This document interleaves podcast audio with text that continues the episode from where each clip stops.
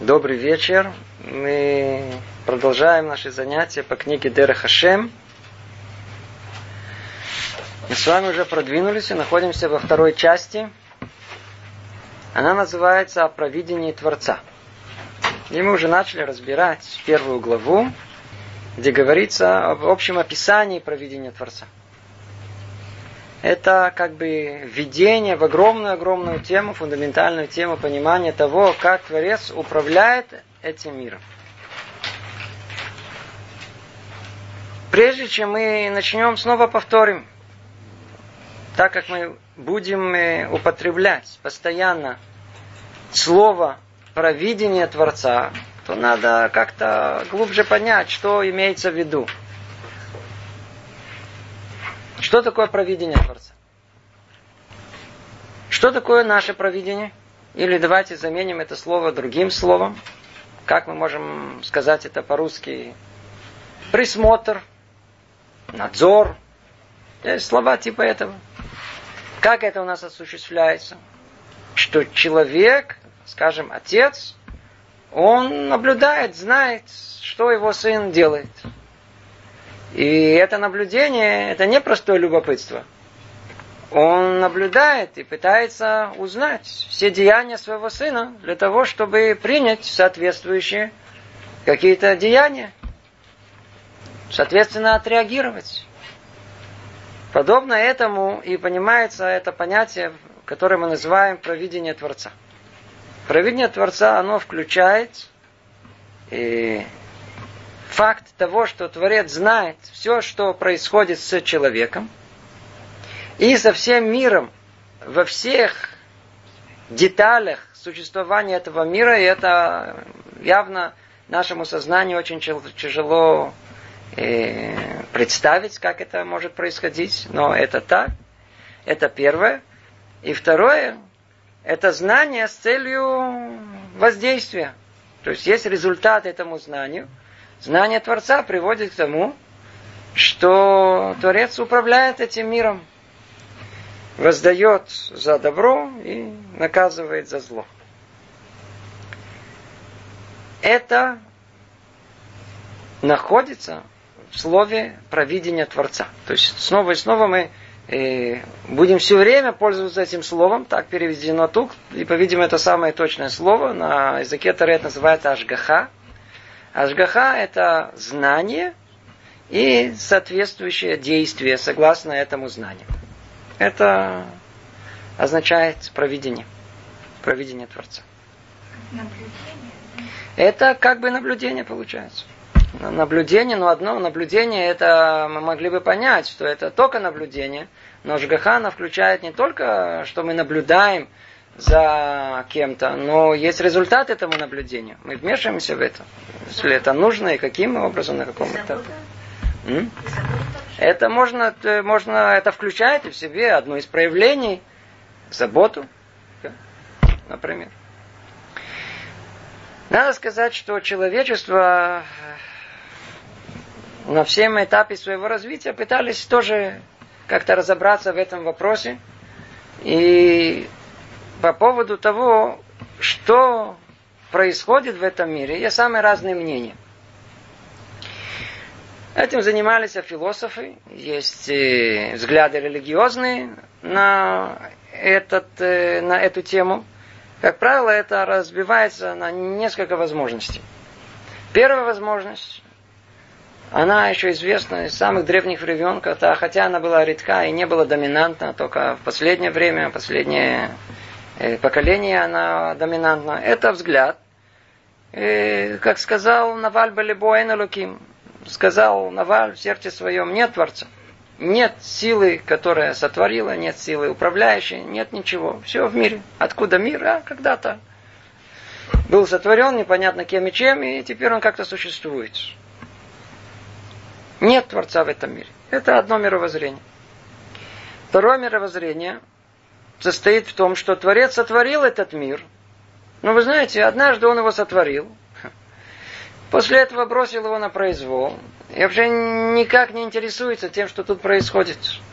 Мир сам по себе и Творец сам по себе. И где мы, и где он, это как бы две несопоставимые вещи. И это мировоззрение было очень сильно развито многими философами на протяжении всей истории. То есть Творец сотворил, но он не, не вмешивается совершенно в происходящее, и он не знает вообще, оторван от того, что тут происходит. Третье мировоззрение, что Творец, он э, сотворил этот мир – он знает, что происходит, но он не вмешивается в то, что происходит. Он мир этот завел, все открыто перед ним, и этот мир теперь как, знаете, как заведенный такой, как некая игрушка, которая после этого мы ее завели на определенное время. Вот она и функционирует. Так мир наш выглядит. А в мире существует полный беспорядок. Что человек хочет, то и делает. Законы джунглей – и руки Творца в этом мире особенно мы не замечаем. Так они говорят. И логика ихняя, она действительно очень интересна. Как они вообще рассуждают? Они говорят, э, это очень просто, это можно по-простому посчитать. И, ведь э, какие возможности есть? Или Творец, он э, знает, что происходит в этом мире и вмешивается, или не знает и не вмешивается. Или знает, но не вмешивается. Теперь странное дело. Если он вмешивается в этот мир, то тогда спрашивают простой вопрос. А почему тогда такой беспорядок? Почему мир так неблагоустроен? Почему в мире есть праведники, которые страдают? Почему есть негодники, которые радуются? Человек не понимает, почему такой балаган во всем мире. Полный беспорядок. Жена мою, мама мою машину стукнула. Это такое может быть. Я подошел к автобусной остановке, автобус уехал. Как это может быть вообще? Я, я, я собрался устроиться на работу, устроился на работу, две, два дня проработал и всю фирму закрыли. Скажите, это нормально? Это порядок в мире? Человек возмущен. Он не понимает, почему это происходит, то происходит. Не понимает. Как результат, он говорит о том, что если в мире существует беспорядок, значит, значит одно из двух. Или Творец, он способен э, навести порядок, но он его не наводит. Или он э, изначально не способен навести этот порядок. Так или иначе, что получается? Что Творец не управляет этим миром. Это мировоззрение, которое сложилось среди философов на протяжении многих тысяч лет. Знаете, что еврейское мировоззрение, оно полностью противоположно этому. И согласно ему, как мы говорим, и это основа нашей веры, это одна из 13 принципов, которые сформулировал Рамбам. Творец знает все деяния этого мира, включая человека, естественно. И он, э, как результат этого знания, он вмешивается в то, что тут происходит. Он ведет этот мир за собой, он управляет этим миром согласно определенных законов, которые он установил в этом мире. И, соответственно, деянием этого мира и существует и вознаграждение, и наказание. В отличие от этого мировоззрения, мы видим, что во всем мире готовы построить практически любую идеологию, любое мировоззрение. Главное отрицать то, что больше всего человеку больше всего не хочется. Что? Что в мире существует наказание за проступки человека и вознаграждение соответственным же образом. Это тяжелее всего человеку принять. Человек всегда видит себя человеком э, совершенным, безгрешным, но разве такой человек, как я, может согрешить? Так мы все показываем на самого себя. Разве Бог может э, наказывать таких людей, как мы? Мы же хорошие люди. Мы же ходим с презумпцией невиновности. Мы, точнее, мы ходим с, с, с вывеской на, на, на голове «хороший человек». Так разве хороших людей, так мы, Творец, может наказывать? Быть такого не может. Поэтому мы, нам проще построить любую идеологию. Главное, чтобы отрицать, что Творец управляет этим миром, и Он э, да наказывает, и Он да вознаграждает. Итак, это два слова о том, что есть провидение Творца. Что это такое? Что это такое? Это знание и участие в непосредственное это управление этим миром.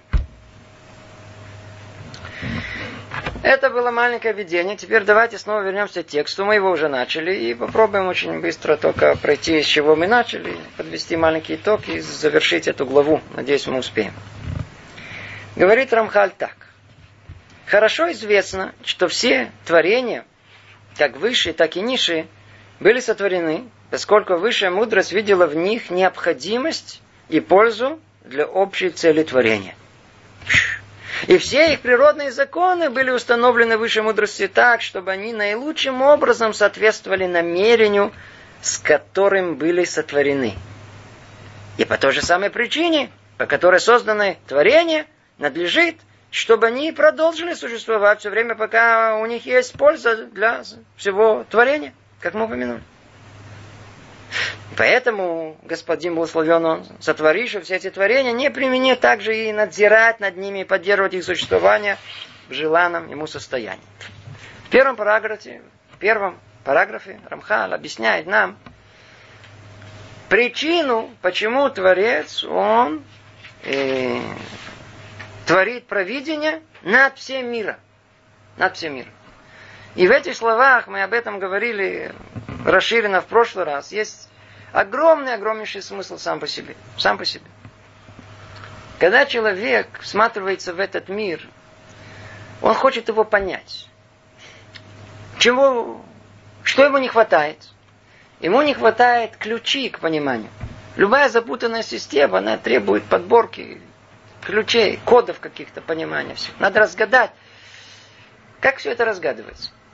Представьте себе, что у нас есть некий прибор. И мы, люди любознательные, хотим понять его. Что мы сделаем? Что делает ребенок с часами? Он еще не знает, что это такое. Он его разбирает. Мы, мы разберем этот прибор на части. Посмотрим, он состоит из этого, из этого, из этого, из этого, из этого. Мы даже их изучим чуть-чуть. Начнем э, понимать, что есть каждый прибор. Скажите, мы поймем, что это есть все вместе, зная составляющие части? Ответ нет. Как мы можем понять? Только тогда, когда мы присмотримся, в том случае, если нам удастся его снова собрать, и посмотреть, как он работает. И тогда, может быть, может быть, мы поймем, а какое условие понимания, для чего этот прибор, знать его конечную цель. Для чего этот прибор вообще служит. Как только знаем конечную цель, и видим все это как в процессе, мы понимаем вообще, о чем речь идет. Но вот знание самих по себе, частей этого, этого недостаточно, чтобы понять, почему эти части должны существовать и быть. Для чего эта шестеренка? И для чего это? Мы только можем описывать это. Теперь обратите внимание на наш весь мир. Люди разумные, люди глубокие, они изучают этот мир. Как они изучают? Они его разобрали по частям и изучает каждую часть в отдельности. Интересно, это надо, надо знать, это даже можно использовать. Вот физика, и вот химия, и вот биология, вот социология, вот и психология. Они разобрали его по частям. А для чего все эти части, они существуют? Для чего? Кто-то спрашивал, почему должны быть законы природы в мире? Мы исходим из того, что они есть. Мы их описываем, мы их используем. Все прекрасно, очень хорошо. А что они вдруг существуют? Почему их не было, не было, а потом вдруг раз и стали существовать? И в своем постоянном состоянии, причем э, все остальное эволюционирует, как они говорят, а природные законы не-не, не меняются. Иначе они не законы. Эта постановка вопроса вообще даже не существует в мире. У них не существует. А у нас, да, существует. Почему? Потому что, чтобы понять что-либо, понять в этот, этот мир, нужно найти код, нужно найти какой-то ключ к пониманию всего мира. Ну, скажите теперь, какое слово, которое расшифровывает все, что есть в мире? Ашгаха. Провидение Творца. Знание двух вещей. Тахлита брия и Ашгаха. То есть, конечная цель, для чего весь этот мир существует, куда он идет, для чего он сотворен вообще – плюс, а динамика, вот эта работа самого прибора, зная это и это, мы понимаем, для чего вообще нам нужны все эти детали. Почему нужно, чтобы у нас было законы природы? Вопрос, который я говорю, мы совершенно не... Никто не рассматривает, мы просто относимся к этому, как будто это, это есть э, увда, факт, и все. А для чего это должно быть? С точки зрения провидения Творца, с точки зрения цели творения, это понимается очень-очень просто. Почему? Вот смотрите, давайте снова прочтем. Все, что есть в этом мире, все творения, как высшие, так и низшие, были сотворены. Для чего? Поскольку высшая мудрость видела в них необходимость. В мире ничего не сотворено лишнего. Иногда нам кажется о том, что вот эта муха, посмотрите, сколько них есть, сколько видов есть. Для чего нам столько мух? Особенно те, которые по мне ползают. Можно было без них обойтись. Так много комаров, особенно самок. Тихо-тихо, раз и укусили. Для чего? Действительно, может быть, это скрыто от многих из нас. Но были единицы в мире, которые знали точно предназначение каждого твари в этом мире, соответственно их месту в общей задумке всего, всего, всего, всего мира. Всему есть свое место. Нет ничего лишнего, что Творец сотворил в этом мире. И если есть этот тварь, и если есть это растение, то мы просто не понимаем ключ всеобщий, который есть всему, и который для того, чтобы это все просуществовало, мы обязаны быть и это, и это, и это, и это, которое в одной гармонии, оно как бы будет давать возможность этому миру свое существование. Называет это экологическое равновесие. Выберите что-то из природы, вы увидите, что начинает все рушиться. Тут же моментально. Убрали воробьев. И там, или убрали там. Каждый раз пытались что-то перекрыть какую-то реку и сказать, что мы сильнее природы. Ну, аухнулось таким образом, что потом не знают, как э, десятилетиями, как все это исправить. В мире существует полная гармония. Природа. Она, она нас отворена изначально, где там нет ничего лишнего. Все на своем месте. Это то, что он говорит. И для чего это все было сотворено? И все на своем месте. Почему? Потому что каждой части этого творения есть своя роль, свое дело для того, чтобы весь мир достиг цели творения. Понимание каждой твари и твари, каждого растения и растения, каждого химического элемента в этом мире, оно понимаете только в связи с общей целью, куда мир идет. В какое направление, к он должен достичь. И каким образом управляется этот мир. Потому что для того, чтобы была свобода выбора, чтобы человек он мог выбрать, он должен находиться в колоссальной системе, где мир скрыт, где Творец скрыт от человека. Что скрывает э, Творца от человека? Колоссальное многообразие, которое есть. Вот этот мир, который называется Олам, от слова Нейлам. От слова Олам это скрывающий. Мир это Суть его скрыть присутствие Творца. В чем это проявляется? В необыкновенном многообразии. И для того, чтобы многообразие скрыло Творца, она должна скрыть Творца, оно должно как-то существовать. Оно должно существовать. И про это тут речь идет, то, что он говорит. Все творения, как выше, так и ниже, были сотворены, поскольку высшая мудрость видела в них необходимость и пользу для общей цели творения. И все их природные законы были установлены высшей мудростью так, чтобы они наилучшим образом соответствовали намерению, с которым были сотворены. О, все природные законы, все было установлено, установлено так, чтобы точно соответствовало цели творения. Ни больше, ни меньше. И солнце на таком расстоянии, и с такой мощностью оно должно светить, и Земля должна находиться в, по, по, с такой осью вращения, и с такой скоростью, и такая атмосфера. И все данные, которые есть, все как один, это вещи не случайные, изначально, что называется, спланированы для того, чтобы творение могло существовать и достичь своей цели. То же самое и законы природы. То, что мы сказали, откуда они, почему они должны все время существовать? Может быть, они захотят чуть-чуть отдохнуть? Все в мире хочет как-то подняться и опуститься, какой-то отдых, э, отпуск. А почему сила тяготения, она все время тяготеет? На секунду без перерыва. Сейчас мы поймем. Сейчас мы поймем, и по какой причине это. Потому что ответ всему, что есть в мире, он находится в одном, э, в одном, одном единственном. Ашгахат Ашем. Кадош Барху должен ла он должен э, э, управлять этим миром. Есть провидение этого мира. Для этого нужно и постоянный закон. Сейчас мы тоже это более подробно.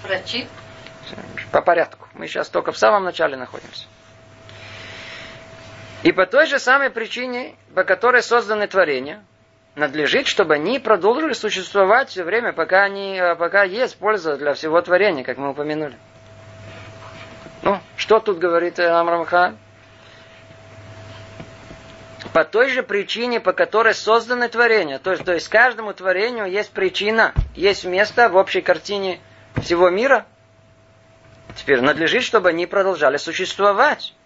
Почему они должны все время существовать? Потому что столько времени, сколько цель творения еще не достигла, не достигнута. Есть еще чем человеком тут заниматься в этом мире. Значит, нужно и всю систему вокруг него продолжить, ее поддерживать каким-то образом, чтобы человек мог там существовать. Поэтому столько времени, сколько все вокруг этого вертится, столько времени, сколько цели творения не достигнута, мир должен существовать. Что за этим кроется?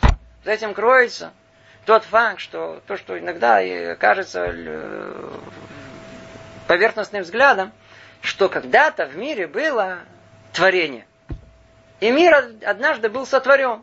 И с тех пор он в этом сотворенном состоянии, теперь он как-то существует. Этот взгляд совершенно неверный, не по-еврейски верный. Уже говорили тоже много раз, снова повторю. А связь между творением и Творцом, она постоянная и неразрывная. В отличие от чего? Представьте себе, э, плотник, он э, сбивает стол. Он взял дерево, разрезал, выстругал, значит, шлифовал, приладил, построил. Теперь что дальше сделал? Этот стол он продал. Скажите, есть связь между столом и плотником? Есть связь между картиной художника и самим художником после того, как уже все нарисовано и так далее. То есть плод рук человека и сам человек – это две вещи, которые не связаны друг с другом. Человек может породить, но после этого его порождение, оно существует независимо от него. В отличие от этого порождения, которое называется уйлам, мир, он не существует сам по себе без Творца вообще не существует. На что это подобно? Это больше подобно на, видите, э, экран включен в электричество. И столько времени, сколько электричества оно подается сюда, то экран работает, существует. У нас ощущение, что все, все работает, все нормально. Только отключить электричество, моментально нет ничего. Так и тут. Процесс творения, он творится постоянно, каждую долю времени. И если, не дай Бог, этот процесс будет остановлен на долю времени, то мир превратится в ничто, в то, в хаос. Ничего не будет в этом мире. Ничего. Поэтому процесс творения, он идет какой постоянный в этом мире. А сколько времени он идет? И почему он должен идти постоянно? А потому что цель творения еще не достигнута. А если цель еще не творена, значит поддерживать надо весь мир. Как поддерживается мир? Надо, чтобы законы, которые были установлены в момент творения, были какими? Постоянными. А сколько они будут постоянными? Столько времени, сколько еще не достигнута цель творения. Как только цель творения будет достигнута, нет уже и смысла поддерживать все эти постоянные законы. Так что законы, которые мы считаем постоянными, природными законами, не, это неверный просто, даже логически неверный подход. И многие ученые так и они осознают о том, что закон природы э, сам по себе, он никакой не является никаким законом. Слово закон придумал человек э, вследствие того, что он видит закономерность. Он видит, что до сих пор природа себя вела таким образом. Но тот факт, что природа вела себя до сих пор таким образом, все вещи падали вниз у нас на земле, это только статистический опыт человечества на протяжении, знаю, столетий, тысячелетий. Но это ничего не говорит о том, как себя это будет вести в будущем. До сих пор солнце светит, и все предметы падают вниз. Это на основании опыта прошлого. Но мы ничего не знаем об этом, что произойдет в будущем раскрывает нам Тора, что так оно и есть. Будущее, оно скрыто от нас. И столько времени, сколько не достигнута цель творения всего мира, нужно и необходимо поддерживать все условия достижения этого. Какое условие? Скрытие Творца. А как скрытие происходит? Постоянством этого многообразия, которое есть в этом мире. Другими словами, обязаны существовать законы природы. Какие постоянные, которые они скрывают присутствие Творца в этом мире. И поэтому господин благословен Он, сотворивший все эти творения, не применет также надзирать над ними, поддерживать их существование, желание, в желанном ему состоянии. Ну, поэтому, естественно, что столько времени, сколько цель творения не достигнута, что обязаны делать? Надзирать и поддерживать существование всего мира, э, законов природы, э, неорганической материи, органической, всего-всего, что есть в мире, до тех пор, пока цель творения не будет достигнута. Это первый и параграф, и мы его уже прошли, и видите, снова завелись на нем. Второй параграф. Мы уже говорили, что началом всех творений являются трансцендентные силы, и из них развиваются материальные объекты. Да, действительно, мы уже подробно говорили об этом, что нет ничему в этом мире, основы в этом мире, без того, чтобы не было корня этому в мире духовном в мире духовном. Все существует как в начале, как некая идея, условно говоря, а потом она реализуется, она как бы спускаясь в более удаленные от Творца миры, она как бы становится более грубой и одевается в дополнительное одеяние, и тем самым она приобретает некий, некую материализацию. Но всему этому есть корень. То есть все это одна единая система. И материальные вещи во всех своих деталях соответствуют тому, что переходит на них из высших сил во всех их аспектах. И нет большего или малого в материальных вещах, не имеющих причины и корня в каком-либо аспекте трансцендентных сил. То есть, то же самое, что, точнее, все, что есть в этом мире, все, что есть в этом мире, есть этому соответствие в э, мирах духовных. Я поднял руку и поднял руку там наверху. Человек ходит, там кто-то ходит наверху. Человек живет, там что-то наверху живет, поэтому он живет тут. Теперь, на каждом уровне мир, в котором мы находимся, мир очень сложный, мир духовный, мир материальный, там есть много-много миров, и есть иерархия целая всего этого. Теперь, тот же самый объект, в зависимости, в каком мире он находится, у него другое выражение есть это. Так вот, говорит нам Рамхаль, что любое, что есть в этом мире, вне зависимости от того, в каком месте в иерархии духовных миров это находится, все части находятся под полным контролем и наблюдением Творца. То есть Ашгаха, она относится ко всему, что есть в мире. Ко всему. И включая все духовные корни и всего, что есть в этом мире, тут в мире материальном. И господин, благословен он, мы продолжаем сейчас, что говорит Рамхаль, надзирает над всем этим в порядке созидания. А именно, сначала над трансцендентными силами и над всем, что развивается из них, как он есть. Также он надзирает над служителями, назначенными им нотриалями, как мы упоминали там, поддерживающие их существование, их функции, и непрерывно давая им силу для выполнения их действия. Вся энергия исходит откуда? Оттуда. То есть, кроме того, что Рамхан сейчас нам перечислил в начале, что все в мире само по себе не существует, а есть этому корни в духовности, и все это вместе должно быть э, присмотрено. Теперь он говорит, и в каком порядке это происходит. А порядок он начинается с изначально самых духовных корней и спускается по порядку к, э, дальше. То есть иногда это, это, это присмотр, это находится в самом начале. И иногда влияние достаточно в самом начале. А иногда нужно вмешаться посередине. А иногда нужно в конце. Но это, в принципе, просматривается. Все это от начала и до конца. Это то, что тут сказано. И надзирает над всем этим в порядке созидания.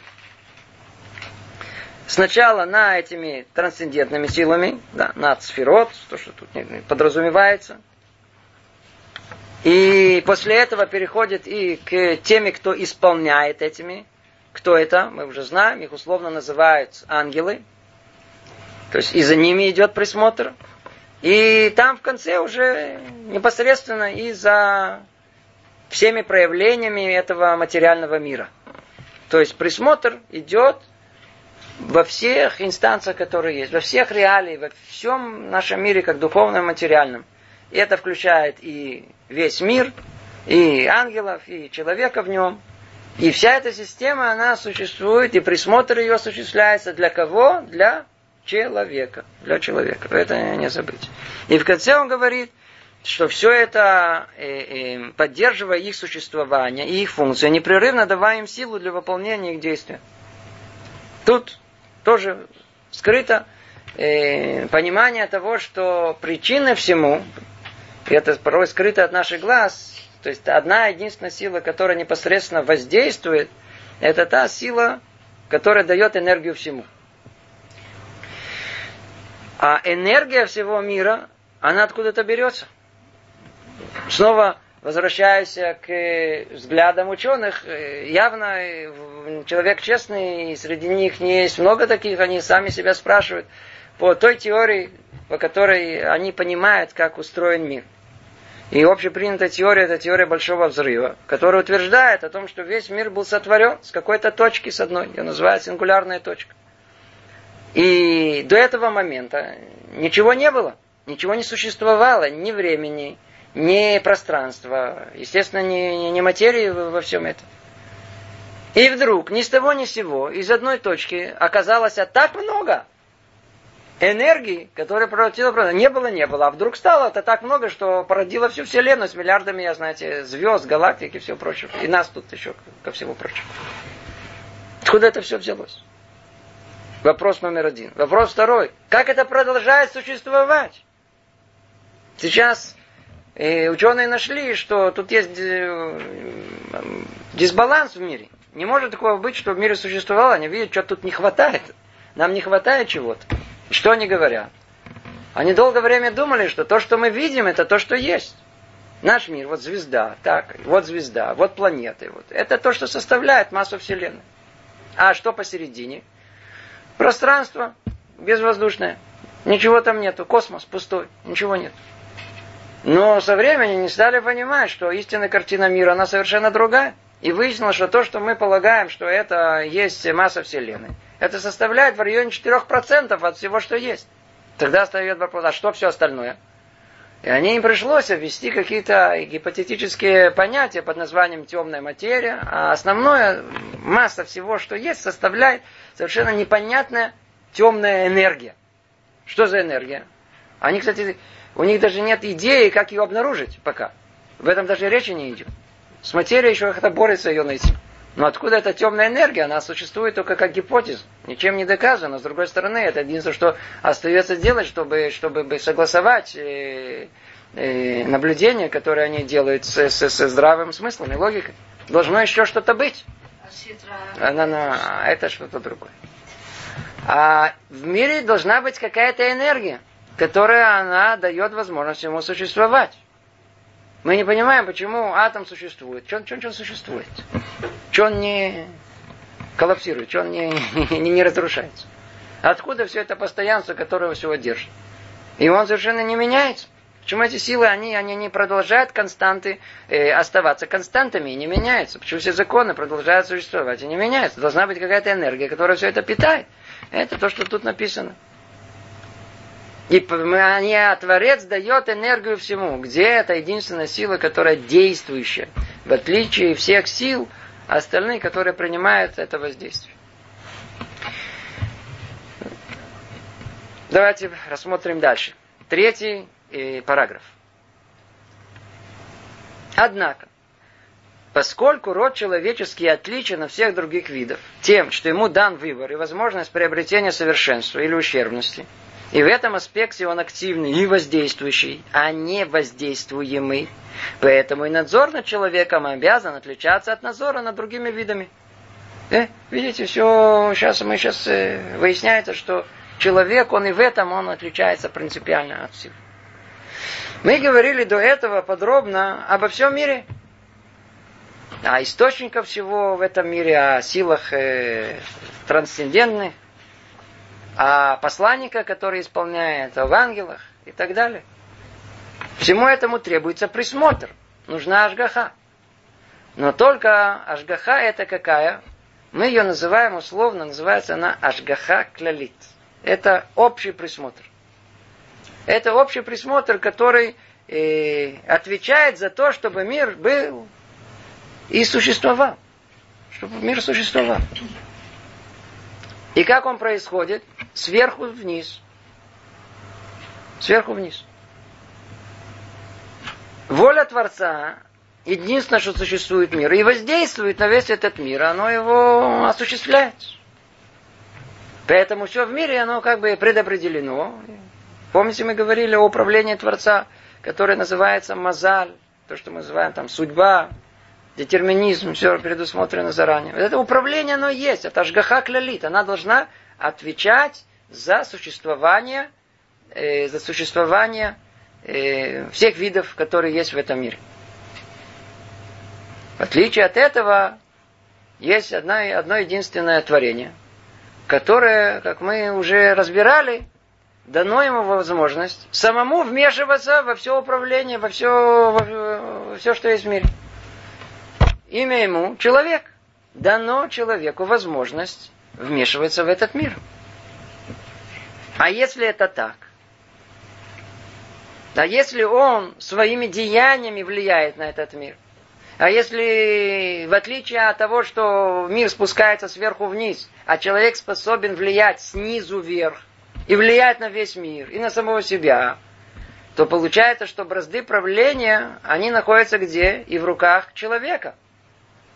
Теперь секундочку. Но есть же общий план мира. Есть цель творения. Если мы дадим человеку порулить, Иди знай, он не в ту сторону вырулит. Мы никогда не доедем до конца творения. Поэтому что? За таким э, джигитом что нужно? Присматривать. Как? В оба глаза. Почему? Как только дали ему порулить, он рулит. За ним надо теперь установить э, специально. Всем остальным надо в общем смотреть. А тот, кто получает в руки руль, надо за ним э, отдельный глазок телевизор такой, знаете, съемочную камеру, которая все снимает. Каждое его движение, каждое слово, иди знать, чтобы куда-то не врезался, не, не увел в другое место заранее. Явно за подобным творением, за человеком нужно присматривать по-другому. Иначе что он просто может разрушить общий план мира. Поэтому нужно знать все подробнее, что он делает. А заодно и вмешиваться – во все, что с ним происходит. То ли до того, то ли в момент, то ли после того. И все детали того, что я сейчас говорю, мы подробно будем с вами разбирать на многих вопросах, на многих занятиях. Это то, что он говорит тут. Однако, поскольку род человеческий отличен от всех других видов тем, что ему дан выбор и возможность приобретения совершенства или ущербности – и в этом аспекте он является единственным в мире активным и воздействующим подобие самого Творца, а не воздействуемый, как весь остальной мир, кроме него. Поэтому и надзор над человеком обязан отличаться от надзора над другими видами. Ведь необходимо надзирать и насматривать над деталями его действий, воздавать ему согласно его пути и плоды его действий. Оп! Дополнение, что говорит нам Рамха. Недостаточно присматривать за ним. Надо ему что еще? Если рулит правильно, то надо собрать целую команду, и все будут ему хлопать. Браво! Здорово рулишь. Если он рулит не в ту сторону, надо набрать пару таких больших, таких э, крупных, с дубинами, и чтобы ему махали, э, сейчас получишь. Давай, езжай прямо. То есть что нужно? Нужно еще какую-то систему наказание и поощрение, которое она как-то даст ему возможность рулить в правильное направление. Тебе дали рулить. Так рули. Куда ты все время в другую сторону клонишь? Не туда. Это то, что тут сказано. Поэтому и надзор над человеком обязан отличаться от надзора над другими видами. Ведь необходимо надзирать и надсматривать над деталями его действий. И что тогда? Воздавать ему согласно его путям, да, прямо или налево, и плоду его действий. И в конечном итоге каждый раз, ну, доехал до промежуточной станции или не доехал. Человеку длинная дорога. По дороге он должен доехать до этого места, отсюда едет сюда, отсюда сюда. И каждый раз мы смотрим, ты доехал уже или не доехал. Это типа плодов деятельности человека. Согласно этому, человек и должен э, получать в этом мире соответствующим образом. Или в хорошую, или в плохую сторону. Это называется управление как по отношению к человеку. Называется мером правосудия. Мера правосудия тут участвует в этом. Это дину мишпат, это, это сахар веоныш, это вознаграждение наказание. То есть получается, что это, это, это вещь необходимая по отношению к человеку. Без этого это не может просуществовать. Иначе мир будет разрушен, никогда не достигнет цели своего творения. Получается, что надзору подвергаются все его действия и их порождения. У. Творец знает все, что происходит с человеком. Камера стоит 24 в сутки, снимает его со всех точек и всех э, ракурсов, которые только может быть. Запись идет всего, что он говорит. А заодно, пока мы еще не знаем, электроды подключены к мозгу, и там все, что там внутри происходит, все открыто, ясно перед самим Творцом. И вот такой человек, голый, босый, развернутом таком состоянии, он находится перед самим Творцом. Теперь дальше что? Теперь э, это надзору подвергаются все его действия. И их порождение, обождите, это недостаточно. Теперь человек сказал что-то, плохое слово. Этому есть порождение. Мы совершенно не замечаем это. Человек пришел и говорит, ну подвинься. И уже забыл про это. А тот человек, которому сказали подвинься, говорит, «Э, он, он, он кому сказал подвинься? Он мне сказал подвинься. Чем вдруг мне сказал подвинься? Кто он такой вообще? И час в голове кто он такой? Что он такой? Пришел домой. Из-за этого он принял валидол. А вместо валидол думал валидол, а это было какое-то другое лекарство. Бекицут попал в больницу. А из-за него все родственники, дочка его, которая там должна была сдавать экзамен, пришлось ей бежать в эту больницу. Завалила экзамен. Теперь, а теперь завалила экзамен муж, который говорил, или ты сдашь, или я тебя прибью, или я развожуся. С ней развелся. И после того, как а, муж развелся, дети несчастные выросли сиротами, с этими несчастными прибитыми. Иногда человеку покажут, ты посмотри, что там жить, это только начало, я вам не расстроил все, все, все. Иногда у нас есть э, последствия того, что мы говорим. Всего есть последствия. Поэтому тут и говорится, это не то, что, что делает, сделал. Надо, смотрите, у него еще последствия есть. И тогда что происходит? Слушайте дальше. Получается, что надзору подвергаются все его действия и их порождение. А после этого? И после этого, в свою очередь, надзирается над ним, соответственно, порождением каждого из данных действий, и воздействие воздается меру за меру, как упомянули выше. Теперь обождите, только первый этап. После того, как человек что-то сказал, сделал, подумал, ляпнул, этому есть последствия. Теперь он поменял всю систему, на нее как-то воздействовал. Теперь из-за этого Ашгаха у него меняется. Теперь снова все пересматривается, снова по-другому надо к нему относиться, снова. Это то, что тут сказано. Получается, что надзору подвергаются все его действия и порождения. И после этого, в свою очередь, надзирается над ним, соответственно, порождением каждого из данных действий. То есть после того, как он что-то сделал, все меняется, и заново все это пересматривается, снова что-то делает, снова все пересматривается, и так это происходит, и так это происходит. Не было порождения, это уже в могилу. В могиле нет было могилы. Ну, смотрите, а вы правильно говорите, что вы знали. Об этом мудрецы уже рассуждали много тысяч лет назад. Стоит ли человеку появиться в этот мир или нет. В конечном итоге, после долгих споров, они решили, что не стоит. Лучше сразу в могилу. Вы верно. Шансов мало. Но так как, как они продолжают и говорят, нас это не спросили, и мы тут существуем, то что нам осталось теперь? Теперь надо работать. Теперь надо лемашмеш масав, лепашпеш масав. Помните, мы это с вами учили в Силат и Шарим. Теперь человек должен жить. Работать над собой, барахтаться, жить, а не умирать. И не бояться всего прочего, а знать, что его порождения могут строить миры. Мы вам разрисовали, как они разрушают. Но то же самое, порой одно хорошее слово, человек пришел и сказал, как ты себя чувствуешь? Что ты сегодня хорошо выглядишь? У, хорошо выглядишь.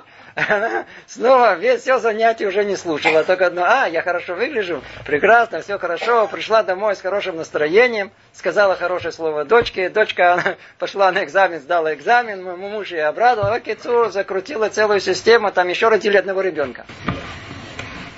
Так что стоит жить. Не надо, не надо пугаться этого. Единственное что, что в конечном итоге все воздается меру за меру. И это управление Творцом, про которое мы еще будем много говорить, все управляется мера за меру. Все управляется мера за меру. Что значит мера за меру? Согласно тому, что человек э, произвел в этом мире, такой результат он получает. Это не то, что там существует, знаете, сидят э, судья, и ему говорят, что он сделал? В глаз, ему ему в глаз. Он сделал там, он того обокрал, давайте сейчас пошлем вора, чтобы ему обокрали. Не это имеется в виду. Имеется в виду мера за меру. Человек порождает своим деянием некий результат. И этот результат, он, как всегда, соответствует тому, что он сделал. Для чего? Для того, чтобы он сам понял, что он натворил. Всегда человеку дадут на каком-то этапе понять, что он сделал то ли хорошего, то ли плохого. Чтобы он увидел, смог это рассмотреть, оценить, что он, что он производит в этом мире. Это называется управление миру за мир. И мы будем об этом будем говорить. Это, это отдельная тема сама по себе. Что значит мера за меру и как Творец управляет этим миром. Мир за мир. Ну и... Мир за мир. Теперь завершается э, первая глава. И Рамхал подводит итог общий всему, что было сказано. И говорит он так. По отношению к любым другим видам, кроме человека, это не так. Ибо представители других видов не действуют сами, но получают воздействие. Они существуют только для того, чтобы поддерживать существование данного вида в целом, согласно тому, что заложено в его духовных корнях. Провидение будет поддерживать существование данного, данного корня и его ответвление согласно природе и закону этого корня. Но над человеческим родом, представители которого активны и воздействуют, как мы упоминали, необходим детальный надзор согласно тому, что повлекут их деяния, не более и не менее. И мы еще расширим объяснение этого далее с Божьей помощью вся эта глава – это введение в огромную тему под названием Ашгаха. Это только общее объяснение, как все это работает. Теперь, что тут сказано? Давайте тоже подведем итог тому, что мы говорили. В этом мире как бы есть две системы. Одна сверху вниз, а другая снизу вверх. Есть э, провидение Творца сверху вниз, и есть э, влияние человека снизу вверх. Снизу вверх. Согласно этому, согласно этому, и есть и все остальные воздействия, которые производятся. И результаты всего этого. Как тут сказано? Все, что связано с миром, мы говорили сверху вниз, они ведь сами не действуют, не являются активными участниками этого мира, а что на них воздействуют. И они существуют для чего? Только для того, чтобы поддерживать существование данного вида в целом, согласно тому, что заложено в его духовных корнях. И что тогда? И для чего все это нужно, как мы сказали? Чтобы достичь в конечном итоге цель творения, чтобы человек мог находиться в состоянии свободы выбора. И для этого что нужно? Нужно провидение. И провидение будет поддерживать существование данного корня, его отвлечений, согласно природе и закону этого корня. Другими словами, будет установлена э, природа в этом мире, законы природы, которые меняться не, будет, не будут, и они постоянно, они управляются сверху вниз, и извне подается энергия всего этого, и мы видим только результат этого. А самое первоначальное, кто там кто тут э, эту энергию поставляет, мы не видим. Мы только видим, что все в мире существует, все упорядочено. В мире существует необыкновенный порядок. Как в микро, так и макромире. Поэтому это провидение по отношению ко всему, что есть в мире. И оно, как называется, общее. Провидение общее, оно для воздействующих, только для того, чтобы сохранить мир. Это единственная цель. И все это исходит, как мы сказали, из цели творения. В отличие от этого, у человека совершенно другой присмотр. Первый называется над всем миром как Ашгаха Клялит, провидение общее. По отношению к человеку называется Ашгаха Пратит, называется частное провидение. Что оно означает? Частное провидение, оно для воздействующих, для тех, которые производят действия, для активных участников. Тут что требуется? Тут требуется уже особый присмотр, чтобы что-то не натворили в ту или иную сторону. И... и все это для того, чтобы была возможность выбирать. Каким образом это производится? Это производится на уровне правосудия, путем сахар ваоныш. Это то, что тут сказано. Но над человеческим родом, представители которого активны и воздействуют, как мы упоминали, необходим детальный надзор согласно тому, что повлекут их деяния, не более, не менее. Прекрасно. Человек сделал выбор, действует в определенном э, ракурсе, а сверху его корректируют и наблюдают за ним, что это он там такое делает. Вот. А ну-ка мы его сейчас... Вот где-то приблизительно так, как бабушка по отношению к внуку. Ну, только, по-видимому, там учитываются все остальные аспекты поведения внука, в отличие от бабушки, поэтому тут э, нужно э, э, э, видеть это, всю эту общую картину. Внук уже давно не слушает бабушку. Бабушка уже... А человек давно не слушает человека, Творца, что вам сказать, уже прямо с своего появления. Давным-давно не слушается. Ну что, тем не менее, умелая бабушка, которая действительно любит своего внука, несмотря, что он шаловливый, она спокойно к этому относится и знает, где дать ему волю, а где его чуть-чуть слегка попридержать, попридержать. И тогда столько времени, сколько, знаете, на что это подобно? Это подобно, как э, э, мы плывем с вами по реке. И на пароходике. Теперь этот пароходик время от времени какая-то другая группа людей захватывает и куда-то хочет тянуть в другую сторону. Одни говорят, мы к левому берегу хотим, а другие к правому. И время от времени у нас одна группа побеждает другую, и мы пытаемся то к левому, то к правому, то к левому, к правому. Иногда разворачиваемся на одном месте. Но обратите внимание, как мы бы не суетились, а ни туда, ни сюда, а река неизбежно течет, и этот кораблик, как он не, не, не, не крутится, она его тащит в одну сторону, к концу, туда, к устью реки, где к цели, куда они хотят и приехать. Это приблизительно то, что с нами происходит. Есть общее управление, мы будем еще давать ему название, ясное, четкое и понятное, но когда мы уже все это разберем, подведем итог, и тогда по Рамхалю, в этом смысле привнес необыкновенную ясность управления Творца. Необыкновенную ясность объяснил точно этот мир, как и почему он сегодня происходит. И есть это управление общее, а внутри него есть это непосредственно управление э, с частным, то есть самим человеком, который для него все это существует, и он активный участник всему, который есть. Что нам из всего этого? Что, как нам относится вообще провидение? Снова об этом мы будем говорить очень подробно на следующих занятиях, но уже сейчас можем по-простому сказать, э, то, что мы с вами разбираем, это как-то понять, что кроется за задумкой Творца, за, за, за... как управляется этот мир. Это, это вопрос по поводу справедливости этого мира. А почему мир такой? А почему это так? И так далее, и так далее. Это. Но для нас мы по-простому должны это понимать. Мы должны видеть во всем, что с нами происходит, присутствие Творца. Все, что с нами происходит. Человек пришел на автобусную остановку. Подъехал автобус. Ой, дурашем китоев. Эй, за ашгохи.